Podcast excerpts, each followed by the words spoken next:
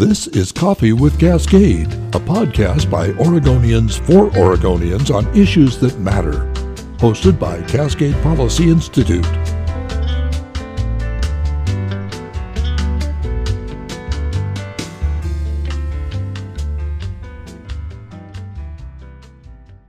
Here's today's quick point commentary from Cascade Policy Institute. By now, you've heard of President Biden's student loan orders. You've probably also heard some say that they provide life changing relief. You've probably also heard others say they're a fiscally reckless assault on personal responsibility. But there's another issue that's not getting much attention. The orders are bringing massive chaos to the millions of families who have kids in college right now. I should know. My daughter starts next month. The question that I and other families are facing is how much should we borrow? Tuition, room, and board at an Oregon Public University is about $30,000 a year. Before Biden's order, the choice is easy take out a small amount of loans and pay the rest out of pocket. Now Biden has offered huge incentives to max out on student loans. In addition to canceling up to $20,000 in debt, there are now new rules regarding income-based repayment plans. People on these plans won't have to pay interest on their loans, plus they'll get the opportunity to have much of their debt wiped out after 10 years of payments. Here's where the chaos comes in. Will any of this still be true when my daughter graduates? Biden's plan is an executive order. It wasn't passed by Congress, and there's a big chance much of it is illegal. Will a court toss it out? Also, because it's an executive order, the next president can rejigger or reverse it. Will that happen? No one knows.